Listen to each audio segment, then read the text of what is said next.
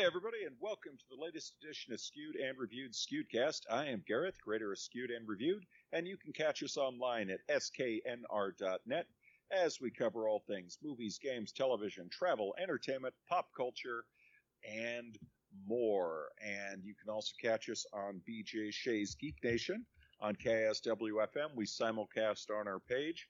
We also have a network of newspapers, Pinal Central, P-I-N-A-L Central.com, keyword skewed, where you can catch our game reviews. We have our quarterly magazine, and of course, we're syndicated to great outlets like Sci-Fi Radio, uh, Open Critic, and much more. I am joined, as always, with Justin and Michael, and we have got a lot of news. And I know everybody likes to say that each week. Oh, we got this and that, but believe me, there is a lot of great stuff and the potential for something even bigger to come as we are recording. First off, I want to knock out a couple of uh, games that are out right now. First one is Mineko's Night Market. We have uh, some video going up on the site very, very soon. In fact, it should be loaded um, by the time you guys hear this. But it's available now for the Xbox One, PlayStation 4, and PlayStation 5 at a very attractive price of $19.99 and uh, it's a colorful uh, craft uh, cat game. It's got an Asian theme to it, and it is a game. It came out earlier in, on in September for the Nintendo Switch and the PC. So now it makes its way to the other consoles. You play as a curious girl who's just arrived at her new home on a struggling Japanese-inspired island at the base of Mount Fugu and there is some issues with the locals worshiping the sun cat and much more. So a lot of stuff to try. It's fantastic for all ages, and I do recommend it for those who like a more casual gaming experience. Another game that is out now uh, that you can play on Steam is the Iron Oath. That is a turn-based tactical RPG. And uh, the fate of the mercenaries uh, that you control rests upon your decisions as you command uh, a group of soldiers for hire.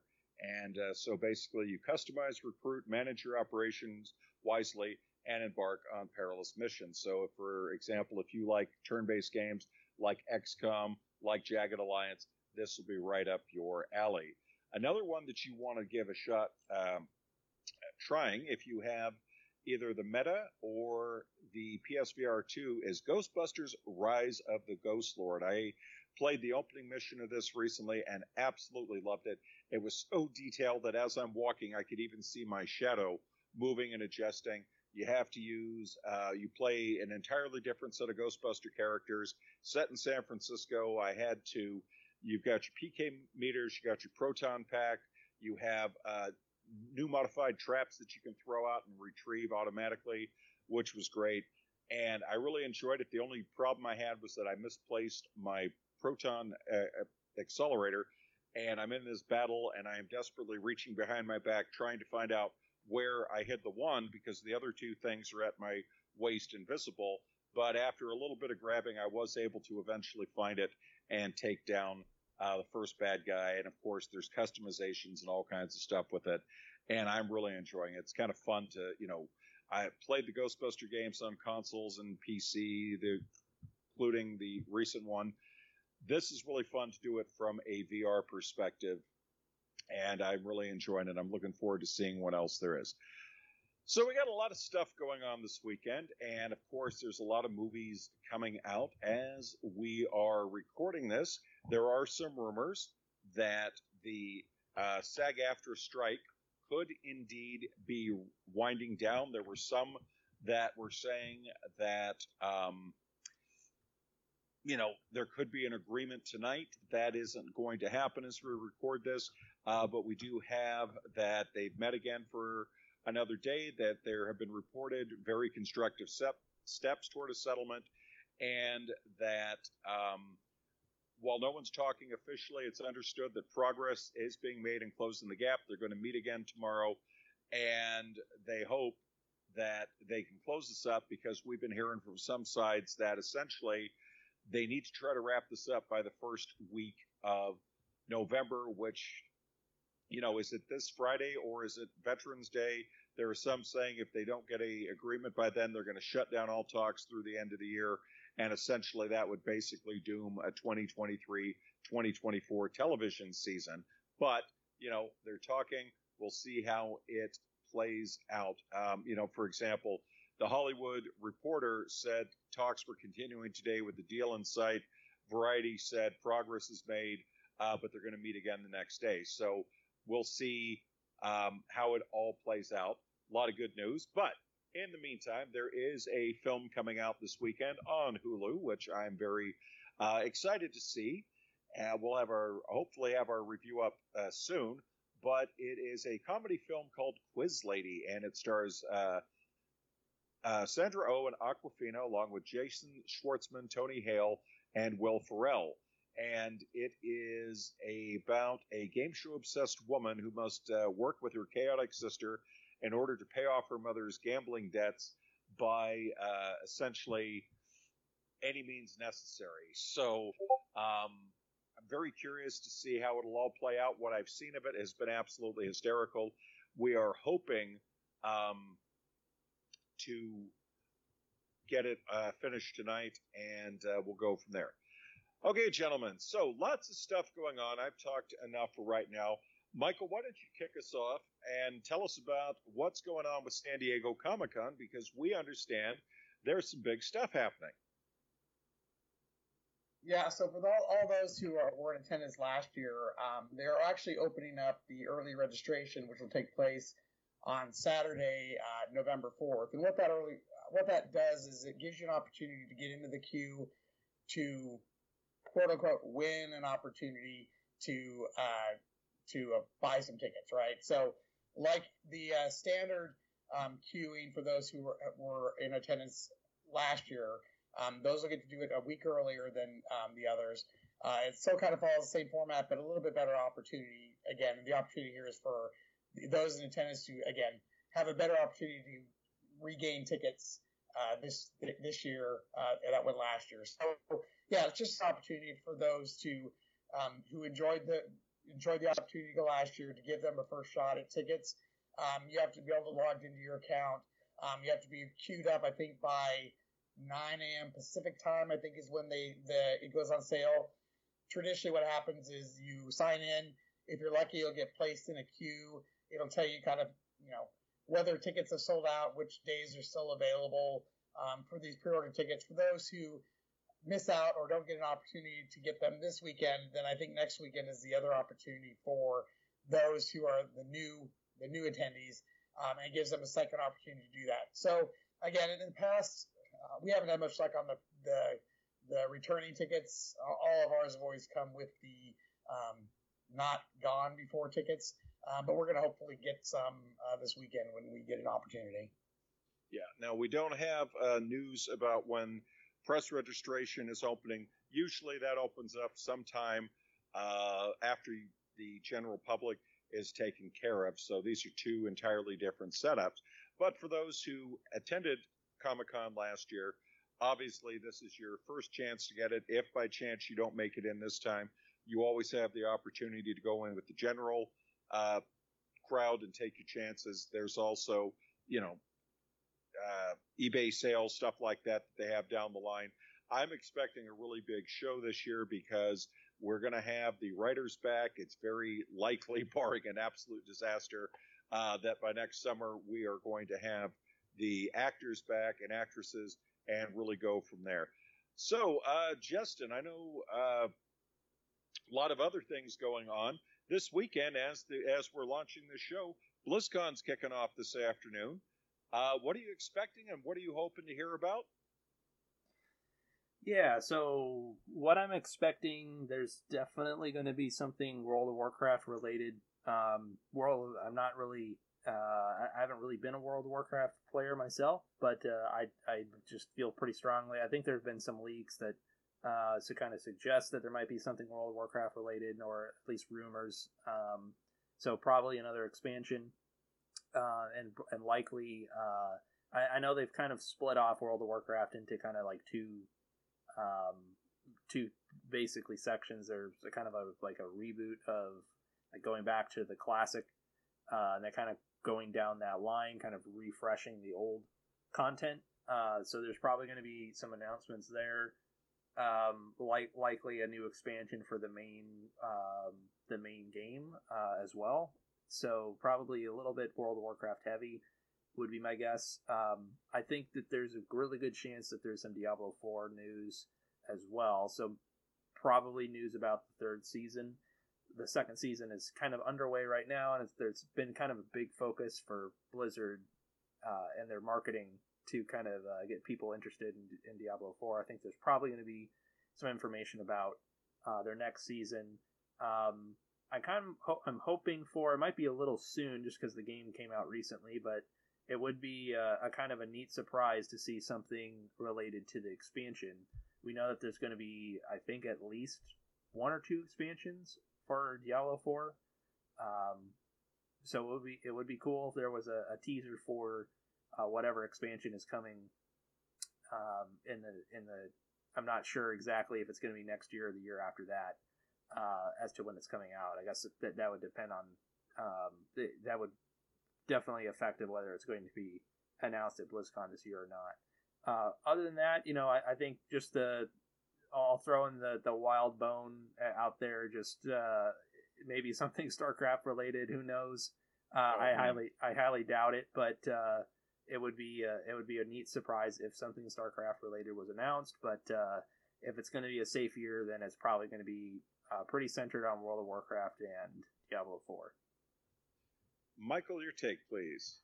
Yeah, I'm going to pretty much echo that. They tend to announce new or upcoming expansions to World of Warcraft. I mean, it's amazing that game is still going after what are we at? 20 years? Not maybe yeah. not. Well, probably a little bit, maybe a little bit more than 20 years. Um, it, it, just kind of goes to that how that art style was really a smart choice uh, for Blizzard, and the fact that they've been able to maintain that game. I mean, I think they were talking about a World of Warcraft 2 like 10 years ago but I don't. I just don't know that there's any real need. I don't think a lot of people are clamoring for that. So you know, I kind of, I, I, don't expect any, news on that. But again, I would expect potentially some, um, you know, maybe another another expansion that continues that because um, the expansions have been pretty good going forward with that. Um, you know, probably something with Overwatch 2, maybe a new character. I think that's been kind of the rumor. Um, still trying to get its footing. Uh, that game hasn't seen the success as the original Overwatch, but I think it's getting better. I, I personally haven't played it since it was in beta, so it's been a while. Um, but I expect we'll see something, you know, maybe maybe along those fronts. Uh, again, you know, I think we will see more about Diablo 4. I don't know, season three. Maybe we'll see a cinematic for an upcoming DLC. But again, those seasons they tend to be um, pretty much kind of leaning heavily on those as well. So I think it would be pretty safe. I doubt we're going to see anything new, maybe any new IPs. I know there's been talk about potentially some stuff in the works, but I haven't really seen any rumors to expect that. Um, again, maybe we'll see, uh, you know, some again World of Warcraft where they go back to some of the um, the original gameplay, but I think even that's starting to get to the point where it changed, so it's not even any um, even the the legacy stuff is starting to to merge with the the current stuff. So I don't even know that we'll see that. So I think, yeah, I think it'll be a pretty safe bet. I, I don't know that we're going to see any major um, news. Obviously, they're probably, you know, announce the, you know, the whole um, Xbox Blizzard, um, you know, Xbox purchasing them. The other thing, of course, will be maybe we'll see something about Game Pass of games coming to Game Pass, but we've been told not really to expect anything about that till next year. So I, I would expect it'll be pretty safe, honestly. Well, the great thing about it is I actually have a breakdown of what's scheduled here. Uh, one of the things that I am thrilled about is that they're actually going to stream the ceremonies for free. In the past, you had to, except for during COVID when you had to go online, had buy a digital ticket if you wanted to watch it online if you weren't there in person. And, you know, we used to cover it all the time. Uh, not going to get into all the politics, but essentially, uh, a few years back, their uh, PR firm they were using, the emphasis was placed on streamers and influencers versus press. So it made it harder and harder. And we just said, you know what? And then, you know, as people remember, those were the years where there was not a lot of announcements. They had that one year where the only thing they announced was really the mobile game, which was essentially a reskinning of an existing game. Uh, so this is what we have. Friday, November 3rd, opening ceremony. It's scheduled for two and a half hours. So I'd, li- I'd like to hope that they have some big announcements uh, during two and a half hours. Uh, World of Warcraft, what's next at 1.30? 2.30 a deep dive on Overwatch. 3.30 World of Warcraft Classic, what's next? Hearthstone, what's next? And Warcraft Rumblings. Ironic that they choose to have three different Warcraft segments on November the 3rd.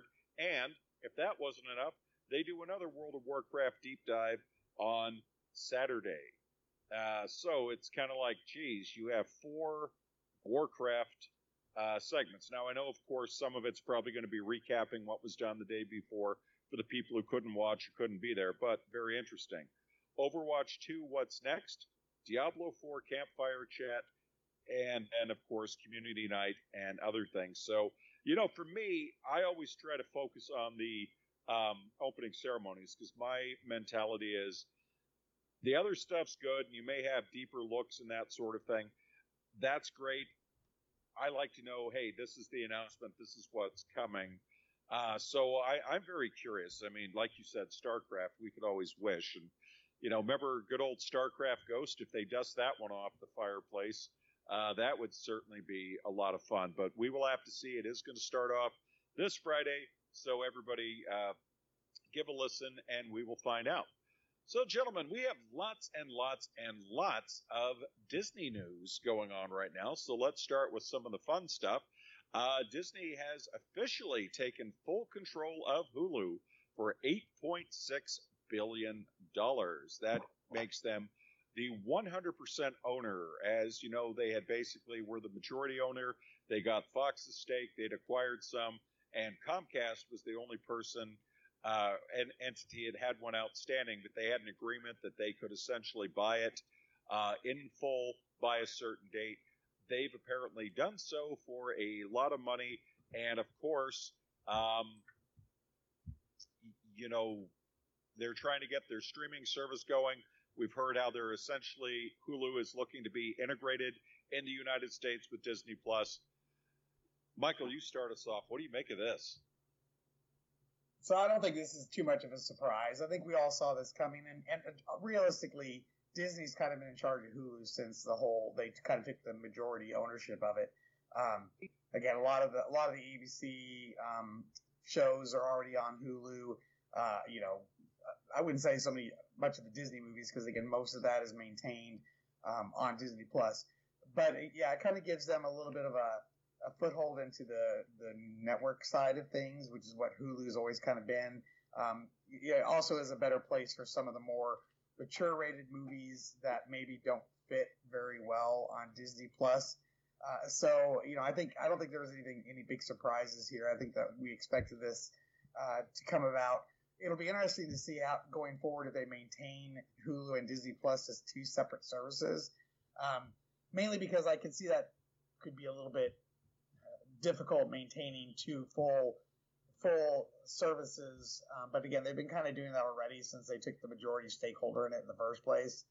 So um, they could continue just to split it up with Hulu being more the television network side of things, whereas um, Disney Plus is more the Disney movie type of things.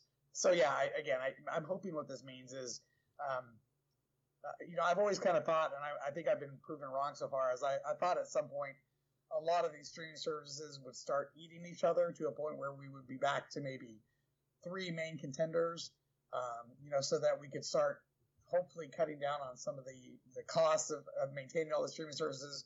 But so far, that really hasn't happened. What we've seen is in some cases, even when they've merged, they've maintained two separate services, or some of these services have, you know, basically stayed in existence longer than we thought. I mean, Paramount Plus was one of those where it was you know DC and then it became Paramount Plus, and we kind of wondered where that would go. And, and now we're seeing a lot of really original content and stuff that's really um, made that a strong contender with um, streaming services.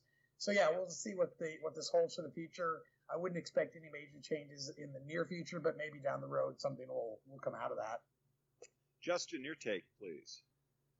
No, I definitely think that's a smart strategy on their part. I think uh, that we've, like Michael said, this has kind of been on uh, the the status quo for a while. We, Disney's basically controlled Hulu entirely, and it, it kind of makes sense that they're going to keep Disney Plus as basically uh, their primary brand. Uh, they're very protective of, of what uh, Disney means to people, so they're probably going to put their their main uh, in-house Disney content uh, on Disney Plus, while other while other things that they might own, but they might not want the Disney uh, logo on the on the content, like like an Alien TV series, um, would would go on Hulu. Um, it just it just makes sense that uh, there's certain things that they own that they might not want that Disney brand, uh, you know, front and center. Uh, that way, you know, w- when people see it at a glance, they don't associate uh, Disney with with particular uh, things that they own. Um, not to say that you know that they're uh, they they see it negatively, but you know, it's just one of those branding things that they might want. That the, it keeps their options open on on how they uh, um, how their brands look. So it, it, does make sense that they'll they'll continue down this route with uh, Hulu basically being um, a subsidiary where they can kind of push different content uh, out and um, and have uh, t- uh, basically two two places where people can get Disney uh, content. It is an interesting point, and it's very interesting because with the news that was coming out today, there is some really. It's kind of like you want to say it's a step forward, and some may see it as a step back, but I think there's a lot more to it. As we're recording this, we've had a teaser for uh, Kingdom of the Planet of the Apes. Now, tomorrow, which uh, for most of you will be one day before you actually get to hear the show, they're going to release the full trailer. So it'll be very interesting to see how that looks. This is the first Planet of the Apes film that has been done under Disney's control since they acquired Fox. Very, very curious to see how this plays out.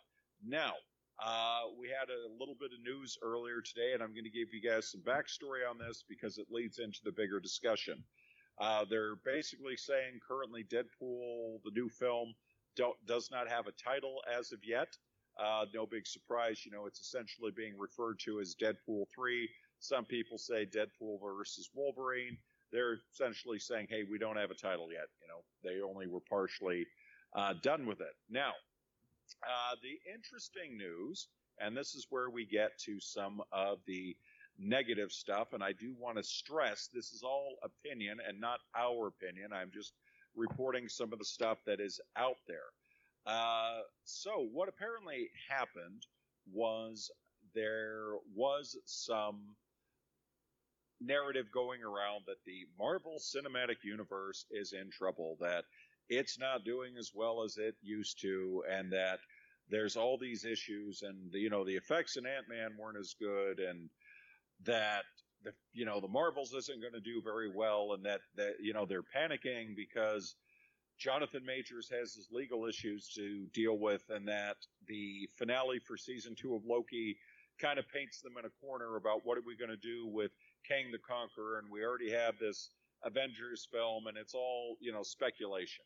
Well, Variety had done a series of a did, did an article, and they were saying that the issues facing Blade almost got to the point that Marshawn Ali, who is uh, uh, sorry, Mahershala Ali, walked away from it. Uh, essentially, they talk about the project's going through five writers, two directors, a shutdown six weeks before production. Somebody said uh, one of the scripts literally was a, narr- a female-driven narrative filled with life lessons, and Blade was relegated to the fourth lead and that stuff like this led to um, Ali basically saying, you know what, maybe I don't want to be doing uh, Blade after all.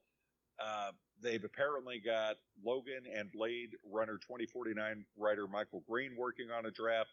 And, but the flip side is they're working on it with a budget of less than 100 million, and it's going to pull back from the big Marvel spending. So before we get to the next part, gentlemen, we've heard the other parts of the story is that there was consideration that Doctor Doom would essentially take over as the big villain with uh, Kang you know, Jonathan Majors being in limbo, and that they've even gone so far as to consider uh, bringing back the original Avengers lineup for another film. Now, that is interesting because a couple of them have said, you know, yeah, I'm pretty much done with it at this point. Very grateful for what we did, you know, but getting in shape is very difficult at my age, so on and so forth. Uh, and of course, obviously, they're going to be leaning very heavily on having the X Men and Fantastic Four. They apparently, now that the writer's strike is over, these are two very active things they want to push forward. Michael, start us off. What do you got here? Well, a couple of things. I, guess I'll start with the last one first. Um, I think when you start talking about bringing back original cast, and let's not forget, um, spoilers. I'll go ahead and if you haven't seen the original Marvel movies, I'll I'll stop and let people press pause or fast forward or whatever. But let's not forget, Captain America is old, um, very old at this point in the in the universe. Iron Man is dead in the universe. Um, the uh, Black Panther is dead in this universe. Um, you know, and and you know Thor and other ones. So I, I don't. Oh, oh yeah, and don't forget that um, Black Widow is also dead in this universe. So pretty much all the original Marvel uh, uh, Avengers, the original ones, are dead or um, gone or or something. So. And, and let's not forget everybody's a lot older. Uh, you know, again, from an actor's perspective, yeah, I think bringing back the original cast in a, to a movie might sound like a good thing for nostalgia, but I think you're throwing in the towel um, with Marvel when once you do that. Uh, again, it, it, other it, it would be yes, I realize superheroes are never truly dead, yada yada. I get that, but I think it would be a, I think it would be a very difficult thing to try to tie that back together. Um, the other thing that I that I I think we've been talking about with this um, ever since Endgame and, and this new um, phase in the Marvel Cinematic Universe, none of the movies have really tied much together um, to a big baddie. Yes, I realize Kang Conqueror was, you know, we, we, they've focused on him in Loki. Obviously, in Ant Man, he was a, a villain. Uh, I know that was kind of the big baddie, and I also understand. But now I think to try to reverse course and bring Doctor Doom in as a oh, that wasn't really a big baddie when Doctor Doom hasn't even been really spoken of in any of these leading up these series. I think that's going to be a difficult transition as well. And, and I, that's always been kind of my, my problem. Uh, let's look at Black Panther Wakanda Forever. Good movie. I, I liked the movie. Wasn't a great Marvel Cinematic Universe movie. And that's been true with, I think, a lot of these. They're great standalone movies, but none of them really build upon each other. I mean, yeah, loosely. Um, you know, Guardians obviously didn't. Um, there's a lot they, they build on each other loosely, as in they're all Marvel characters. But unlike the first uh, iteration, where each movie had an end credit that built onto the next one coming up, really took the time to introduce um, Thanos, really kind of built upon each other.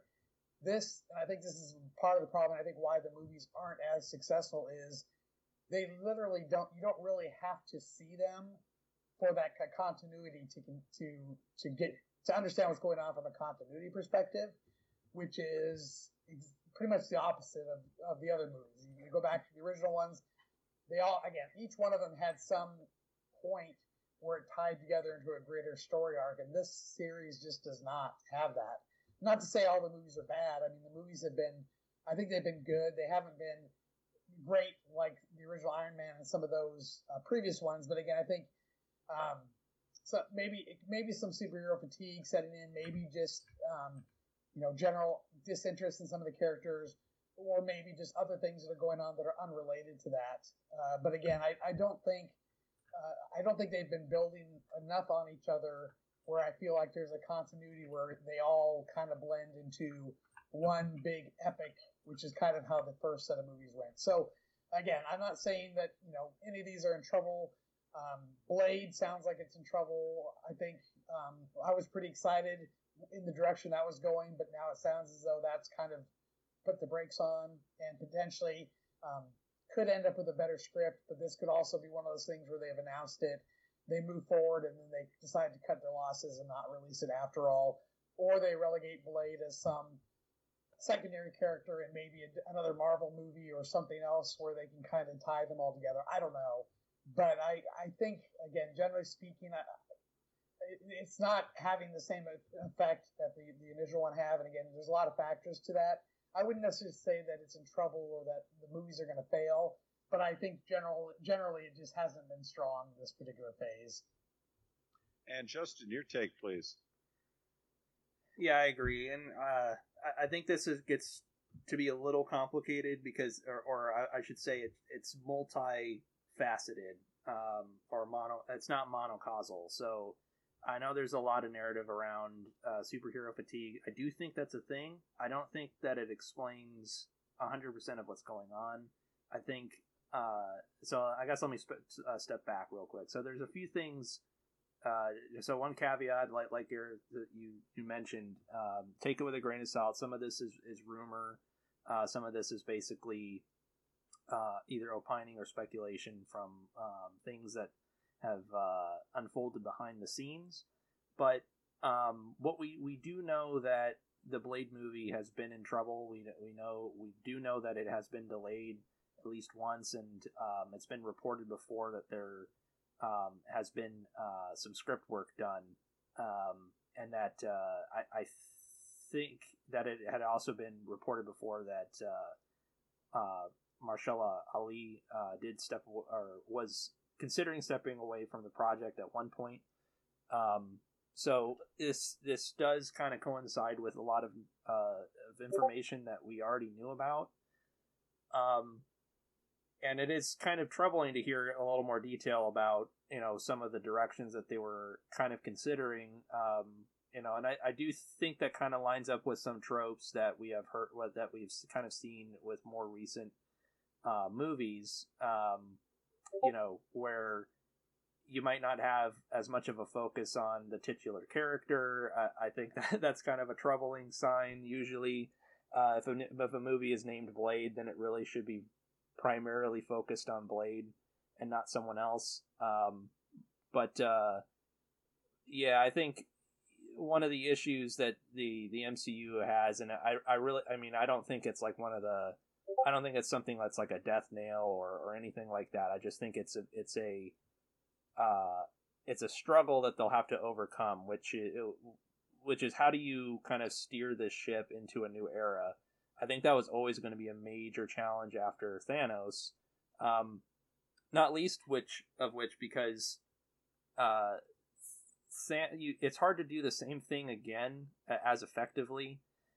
So Thanos was built up over a very long period of time, over the course of many movies, um, and it, it, took you know a good decade and a half uh, to to really kind of build him up. Um, very meticulously from movie to movie, and really, you know, it wasn't like, oh, you know, Thanos is front and center um, in Iron Man One. I mean, a lot of those uh, scenes that kind of built Thanos up over time were very short and relegated to, you know, uh, either a, a, a, small reference in the movie, or most of the time it was in the uh, in the after credit scenes of, of various movies that kind of just built it up over time, and then his presence started to become more uh, uh, more felt throughout the stories, and it was very natural. Uh, I think trying to do that again was always going to be a very Herculean task to try to build up another Thanos. Um, just because one, you have to kind of uh, lay those seeds all over again, um, but also just uh, even attempting to do that again, even if you were to do it the same way, uh, there's always the argument that it's just the the second time you try to do something is not usually going to be as effective unless you have a new a new unique take on it. Um, so that I think that was always going to be difficult. Um, and then you kind of couple couple that with the you know just the it was obviously something not that Disney or uh, and and Marvel were, were not going to be able to predict, but the the issues with the actor I think is uh, also very unfortunate. So um, I think they're kind of in a state of flux now of, of where do we take the series.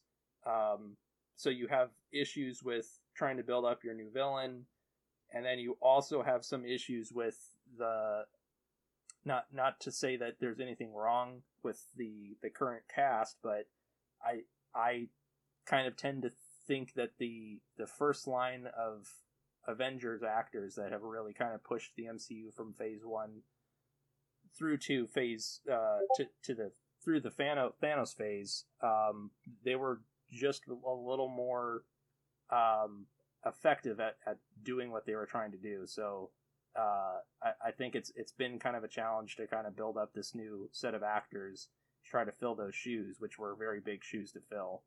Um, so it, it's kind of a challenging time for them, but uh, hopefully they'll they'll eventually figure it out.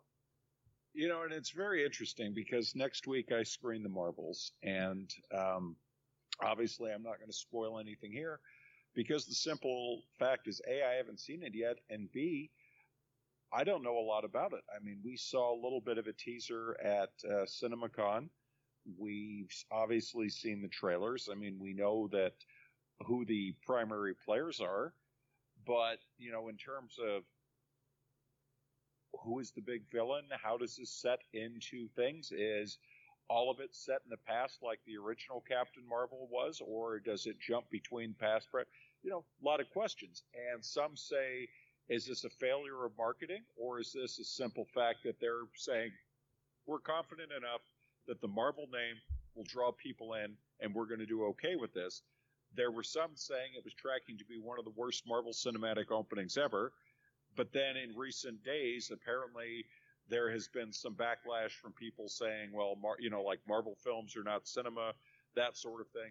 And apparently it's trending upwards. So, you know, we'll see how it is. It's going to be very interesting because, you know, we have uh, Disney's Wish to screen soon. We also have the other Disney Fox film, uh, Next Goal Wins, which has been, you know, w- waiting for a while to come out, but it looked hysterical. And then shortly after that, we have the Hunger Games. And on a quick note, uh, Lionsgate's not involved with the studio block that is uh, currently in negotiation with the actors. As such, they were given dispensation to go ahead and do full promotion for the film. So you are going to see the actors and actresses from Hunger Games Ballads of Songs and Snakes out doing a premiere, out doing the talk shows, out doing the interviews. That is actually going to be very interesting because I think all of that is going to boost the bottom line. Uh, moving on, gentlemen, uh, wanted to briefly discuss, and I want to very clearly uh, address that this is just a rumor at this time, but uh, we've talked a bit about some of the issues that was going with Warner Brothers and um,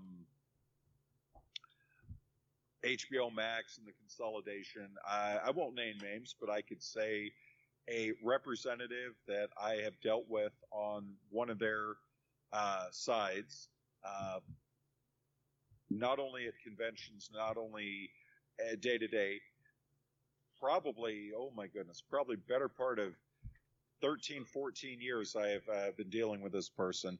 Uh, told me that they were recently laid off and that the person who laid them off right after he laid him off got laid off themselves, all part of a cost cutting move over there. Well, now we are hearing rumors, and I do want to stress rumors, but coming from an ex-employee, and I'll I'll try to uh, make this very simple. And uh, this was on Dark Horizons and various other um, outlets. There was an article that arose in Rolling Stone magazine that uh, a HBO ex HBO executive filed a wrongful termination dispute with the company. Now, one of the um, claims that this person had is that the company would hire people to go online and push back against fake reviews. They he specifically pointed out that they would go up against TV critics who had posted tepid reviews of HBO titles like Run, The Nevers, Perry Mason, and these people would literally go on and challenge them. Uh, this is not the first time we, we've had companies from Microsoft to other studios be accused of hiring people to essentially try to mitigate negative online uh, things. Uh, Justin, what do you make of this? Yeah, I. it's these these kind of tactics never work, and uh, honestly, it's such a huge risk to even try to do something like this because when it inevitably gets uh, you know reported on, like someone eventually figures it out, or yeah, there's a there's a lawsuit or whatever, and this comes out into the public, the the negative reputation and the embarrassment that you get from this being revealed is has way more effect than you're ever going to get from trying to fight uh, negative reviews online. It's just you're, you know, if if a bunch of people don't like uh, your a particular show or movie, you're not going to really mitigate that by trying to engage directly with those people online. And I know that it can be very frustrating um, for a lot of content creators, video for video games or shows or movies or whatever, whatever it may be. Uh, sometimes a lot of those get targeted for um, by basically campaigns of people that might not be engaging with the work in good faith. They might be uh, they might have some kind of ulterior uh, reason for for targeting something for negative reviews and that can be very frustrating. But even trying to engage with that directly never really works, and it always seems to backfire. Um, I, I, just don't really see what they gain by attempting to do this, um, other than you know, obviously the embarrassment of, of it eventually being revealed in public. Michael, your take?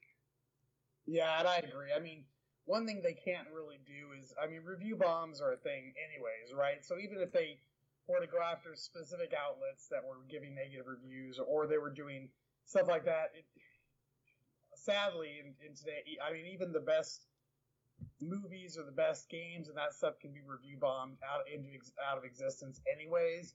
So even if, if you know, even if they were successful at one or two outlets, um, you know, threatening them or, or requesting them to change their reviews or whatever, right, to put put out something positive ultimately, at the end of the day, there's a lot more resources that people turn to when it comes to reviews and, and, and getting things. So that even if everybody has a glowing review and something scores a 98% of Rotten Tomatoes because everybody's being is afraid to, to write something negative, doesn't really translate at the box office because again, there are a lot of people that are not necessarily affiliated with some of the major press or, or some of these things that are reporting on it anyways. And and again, the influencers and those type of things, uh, they're not the ones that are going to be targeted for this. So ultimately, as, Justin said, if it gets out, it's even worse for them because they, they will be review bombed and probably review bombed on every upcoming movie or, or release in the near future until people forget about it because that's what people do these days, right or wrong. I mean, it's it is a thing. So you know, again, I don't really know that it would be beneficial for them to do that. Again, not saying that they don't try, and I'm not saying that other studios out there don't do the same thing. Um, games, movies. I mean, we all hear about you know people that get maybe get benefits for good reviews. I mean, they say they aren't supposed to do that, but we know that happens. But at the end of the day, I don't really know that that translates into a successful box office. Oh, that is definitely going to be an interesting uh, thing to follow. Uh, here's a very interesting bit of news that came down right as we were uh, getting ready to go. Supposedly, it could be announced as early as tomorrow. Again, uh, day before you folks will be hearing this, by and large. But word is that Six Flags and Cedar Fair, who own Knott's Berry Farm and various other parks, are going to merge. And they're saying the deal could be announced as soon as tomorrow. And there are questions like, for example, will Knott's still be called Knott's Berry Farm or will it be called Six Flags Knott's Berry Farm, that sort of thing. Uh, all these questions are out there. They, uh, Forbes magazine, several other legitimate outlets have reported this. They've also said they've reported, they've reached out to both the companies for comment. There is no comment, but Six Flags stock price uh, jumped 6%. And uh, Supposedly, it's not the first time they tried to merge. There was some talk uh, about a year or two ago that SeaWorld attempted to purchase Cedar Fair, but their offer was declined. Uh, there have been some speculating that Cedar Fair, which owns uh, several parks throughout the U.S. and Canada, uh, essentially either wanted out of the theme park business or at the very least wanted to share it with someone. Uh, we'll, we'll go with you, Michael. You were the most recent one other than myself at Knott's. What do you make of this? Uh, I don't know, because Six Flags in general has been declining pretty rapidly over the past several years. I think theme parks, I mean, I think amusement parks in general are kind of going that route. Um, that's not to say that there isn't a benefit to having a larger corporation, you know, that owns um, a stake in, in Knott's. To kind of, particularly, I don't know how Knott's. To be honest, I'm Knott's is one of my favorite places, so I'm I'm glad they're doing well there have been times I've wondered how they've survived through all the various economy type issues. Uh, again, that that normal amusement parks, and then obviously the Six Flag brand does carry um, some recognition. Um, you know, Six Flags Magic Mountain is already there, so I can imagine if they're going to do that, it would become Six Flags Knott's Berry Farm. But again, uh, what I've seen recently with Six Flags in, in general is that they're, they're they've been in pretty much in decline for several years um, with a lot of their parks. Uh, I don't know if that's because you know COVID maybe has something has something to do with that. I don't know if it has to do with management of those parks. I don't know if it has to do with location of some of those parks. Um, most recently, Six Flags over Texas, which was huge when I lived there.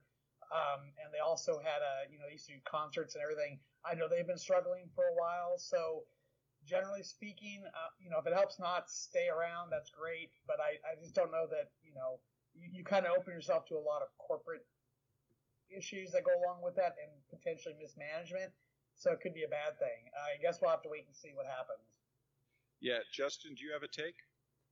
No, I think Michael pretty much summed it up entirely. It's it's one of those where there's going to be some some pros and cons to it, um, some consolidation, but uh, you know, there's there's always the increased risk that now that it's under basically one roof, there's uh, you know increased chances that there's some some uh, some things can go wrong. So we'll have to kind of hope that uh, things work out for for everybody. Yeah, it, it's a very interesting one because Knott's does have a very I would say they have a fairly vibrant community, Michael, and they do seem to be doing uh, well. You know, the hotel is almost always uh, fairly full. The park is generally very full. Um, Halloween Horror Nights does exceptionally well. They've got the holiday stuff coming up ahead. Um, you know, part of it is where it's located on the, the far side, but I could say that we honestly have kind of just kept our focus uh, between Knott's Berry Farm, Disneyland, and SeaWorld, uh, and, and of course, obviously Universal Studios, because Valencia is a bit further of a drive. Uh, it's been, oh, wow, probably 14, 15 years since we've gone to uh, Six Flags. But uh, like Michael, when I was stationed in Texas, I used to go to Six Flags over Texas a lot. Um, I was just at Knott's uh, a few weeks ago, uh, you know, planning on going back again in December uh, when we go over to California for a concert. Um, I, I got to say, I'm kind of mixed about it. On one hand, I go, okay, if this is going to bring, you know, assets, if like season pass all of a sudden lets me go into Six Flags Magic Mountain, maybe that means I, you know, need to take a day and head up to Valencia, that sort of thing. But if it becomes a, okay, let's close down this, it's not making money. Let's close down this, it's not making money. Let's get rid of this. Let's raise season ticket passes and then cut down the benefits.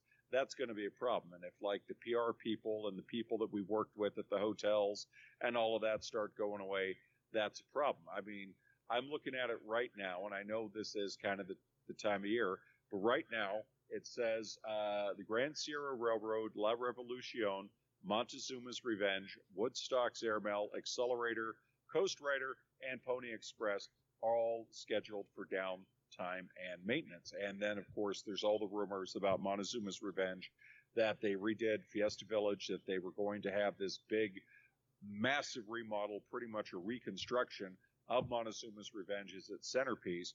And then we started to hear rumors that that wasn't going to happen and the whole thing may be scrapped because of a problem with the contractor, that sort of thing. And here we are. It's not open on time. There's no work being done on it.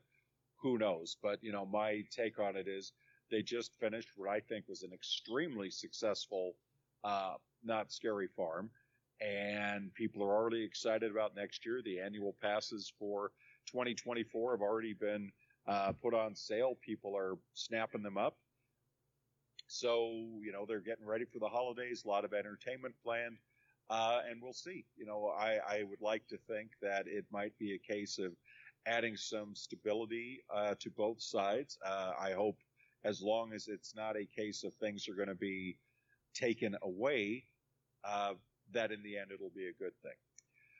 Time will tell, folks. Time will tell. And that is going to do it for us tonight. We hope you have a fantastic week ahead.